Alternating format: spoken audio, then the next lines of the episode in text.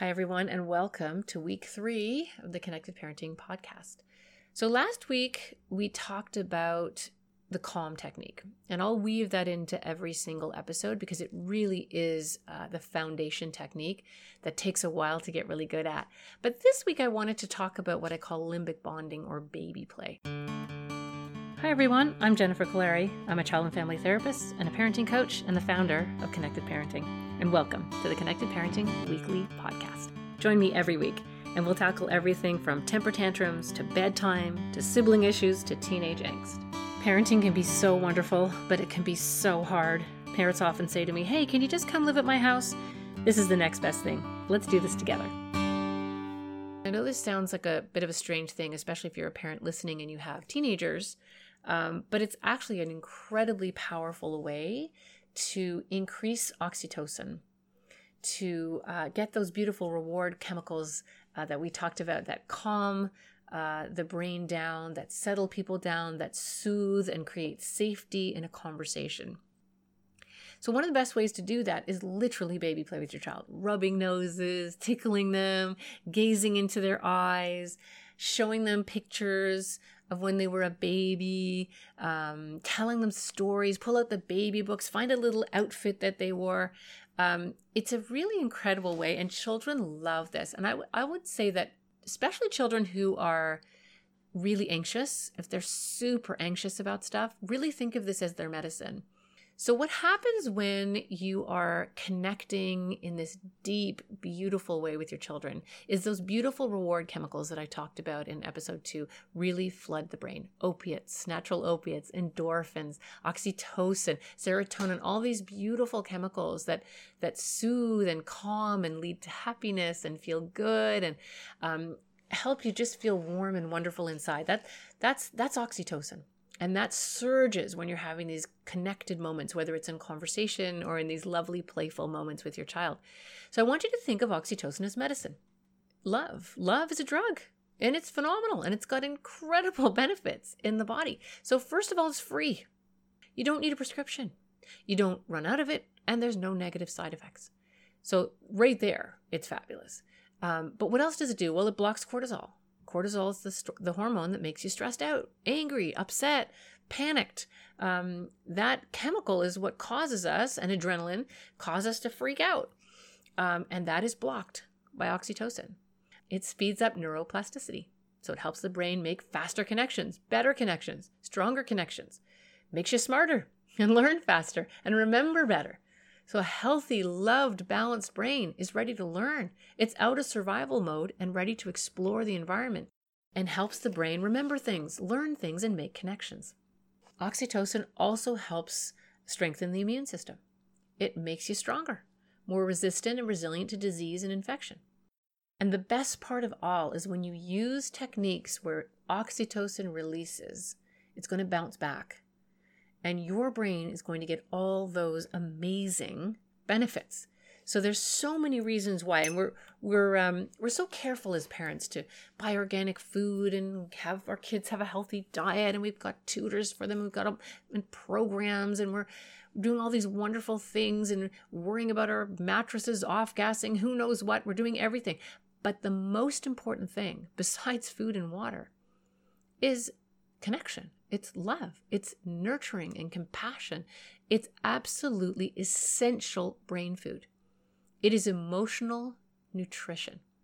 It's an incredible gift to your child, and it's a gift uh, that will help that you'll just see those shoulders back, the chin will be up. They're just going to be stronger and more centered in themselves. You'll see social skills improving. You'll see them not freaking out about things as much as they normally do. You sort of wait for them to have a fit and they're like, oh, okay. And you're like, what? Whose child is that? You start to see that over and over. Um, you know, I want to stress, I know this goes back to last week's podcast. So for anyone who's sort of just joining, you really should listen to week one and week two. There's it sort of build the, the podcasts for now will build on each other and then eventually um, we'll just run through different uh, parenting struggles and things that uh, parents have to deal with with their children.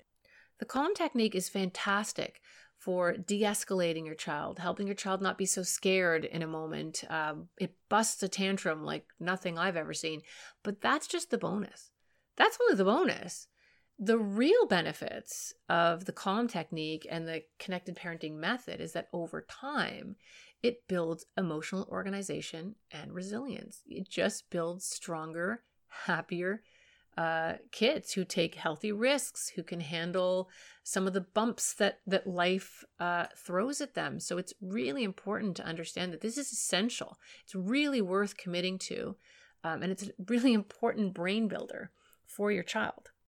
Now, if there's people listening today and they've got teenagers and they think, "Oh, this isn't for me. My teenager would not want this," um, you'd be very surprised. They would, and they do. They often really love it.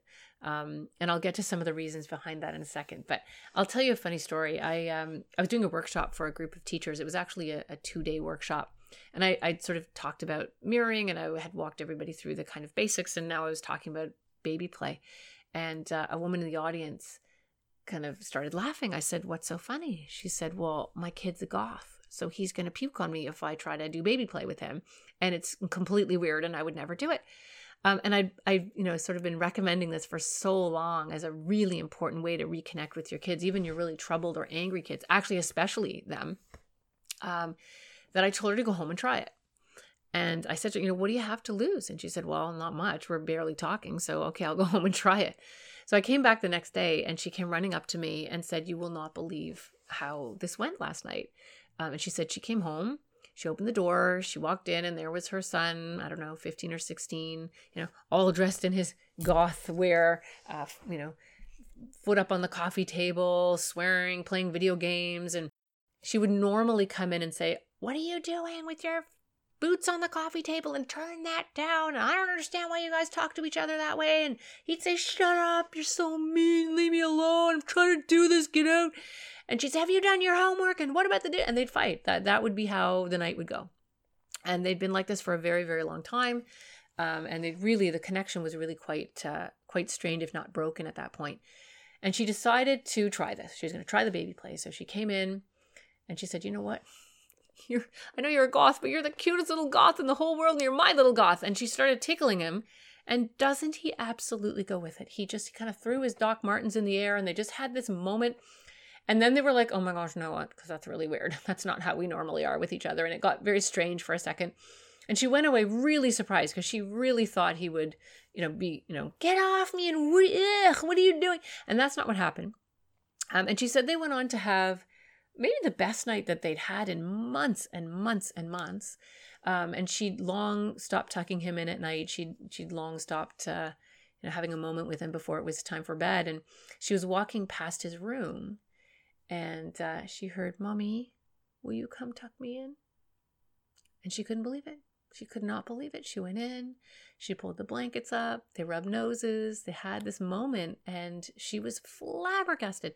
She she didn't even want to breathe in that moment. She could not believe that this was happening. She walked out of the room, she closed the door, she slid down the wall, and she burst into tears because she had wanted that for years from her child. And there it was. There it was in this moment. And she almost didn't do it. Now, often it will work that way. It really is astonishingly powerful. But, you know, sometimes kids are, especially older kids, be like, oh my God, what are you doing? And then I don't want parents to go, oh, you know what? I hope you have a teenager one day and they reject you and you can see how it feels. Just be neutral. Just be like, you know what? I know you're 15 and I forget sometimes, but you're still my baby and walk out. Don't be negative. Don't be sarcastic. Don't try to make them feel guilty. Just walk away. Most of the time, if not every time. Maybe not that day, but maybe the next day or maybe an hour later. They'll come up to you. You'll get a little bump.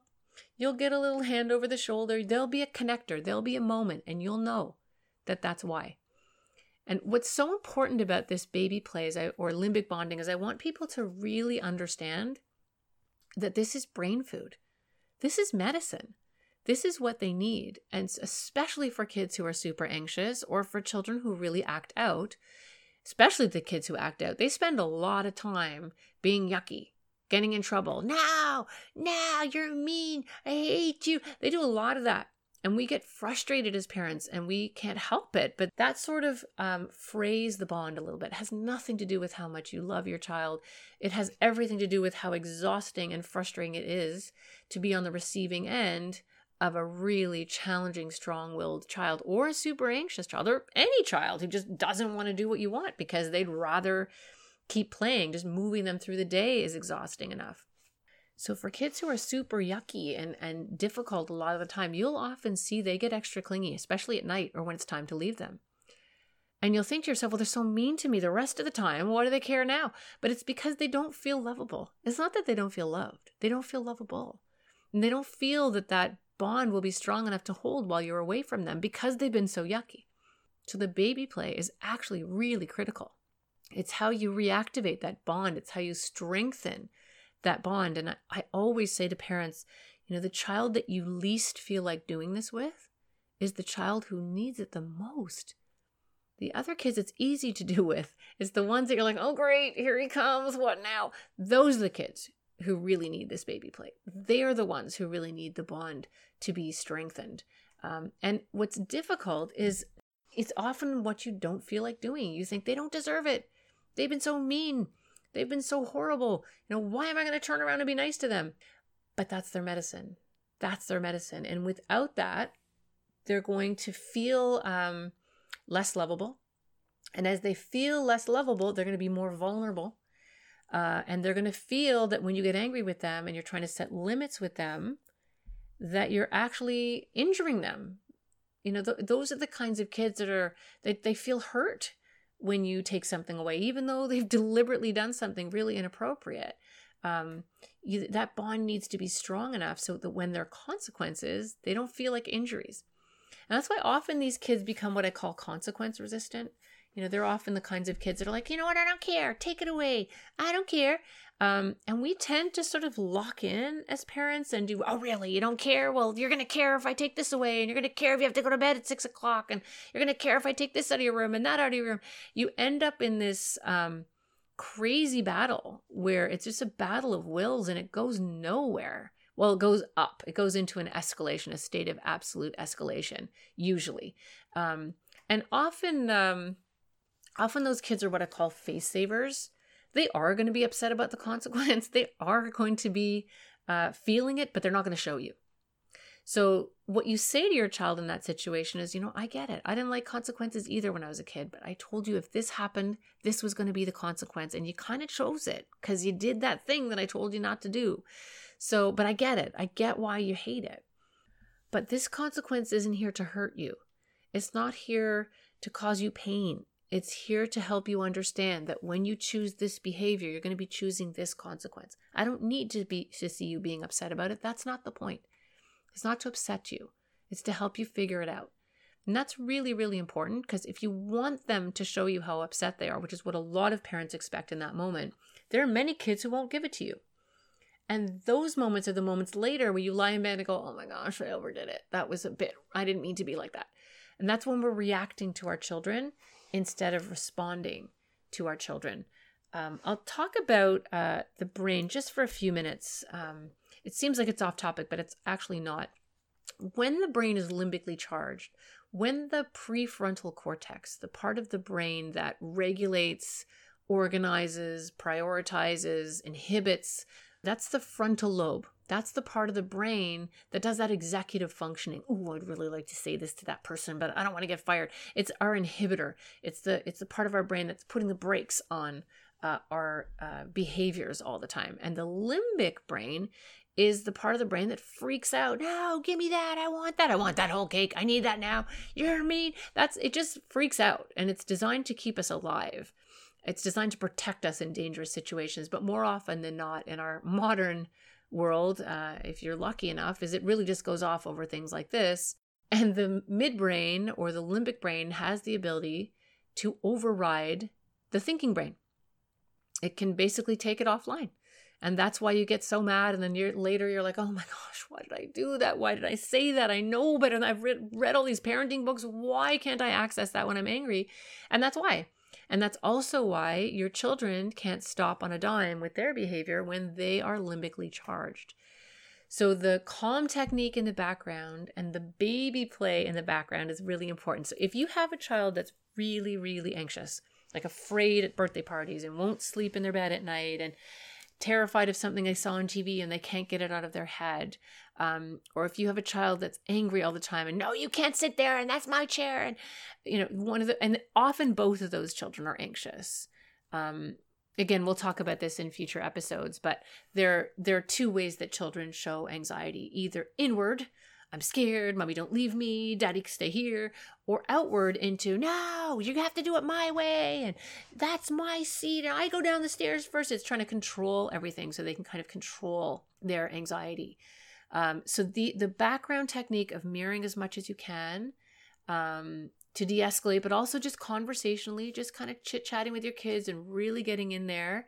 Um, and I talked a lot about that in in uh, episode two um, and really adding the baby play. So if you have kids who are really quite behavioral, I want you to think of this as their medicine and they need a dose every day 10 to 15 minutes uninterrupted no parenting lessons in there no let's talk about today like just purely connected with your child. And if there's two parents in the home and both of you can do it even better. It's powerful powerful powerful medicine so, a couple questions that people often ask is well, if I do all this baby play, aren't I going to turn my kid into a baby? You know, aren't they going to regress? Aren't they going to, you know, expect this all the time? And the, the absolute opposite is true. When you fill them up this way, tending to the bond and soothing them and connecting with them in this way, they get stronger from the inside out. They don't they won't need you to do it all the time. They'll be fine. And same with the mirroring. They won't need people to follow them around mirroring, they only need you to do it. They only need the connection from you. That strengthens them from the inside out, thickening that skin so they can go out into the world. And when somebody yells at them or screams at them, they're like, eh, what's with them? Instead of coming home absolutely devastated. So, in a way, it's an incredible way to help your kids um, deal with the difficult stuff that goes on in the world, which happens every day, and there's nothing you can do about it. You can't fix it. You can't solve every problem. You can't fix every bump in that road, but you can help them develop the tools to handle those bumps on their own. Thanks for listening, and join me next week where the topic will be parenting with brains. Find out what it means to be the architect of your children's brain. Hi, I'm Barrett Kaleri from Connected Parenting. I hope you enjoyed our podcast, and don't forget to check us out on the web at connectedparenting.com and like us and follow us on Facebook.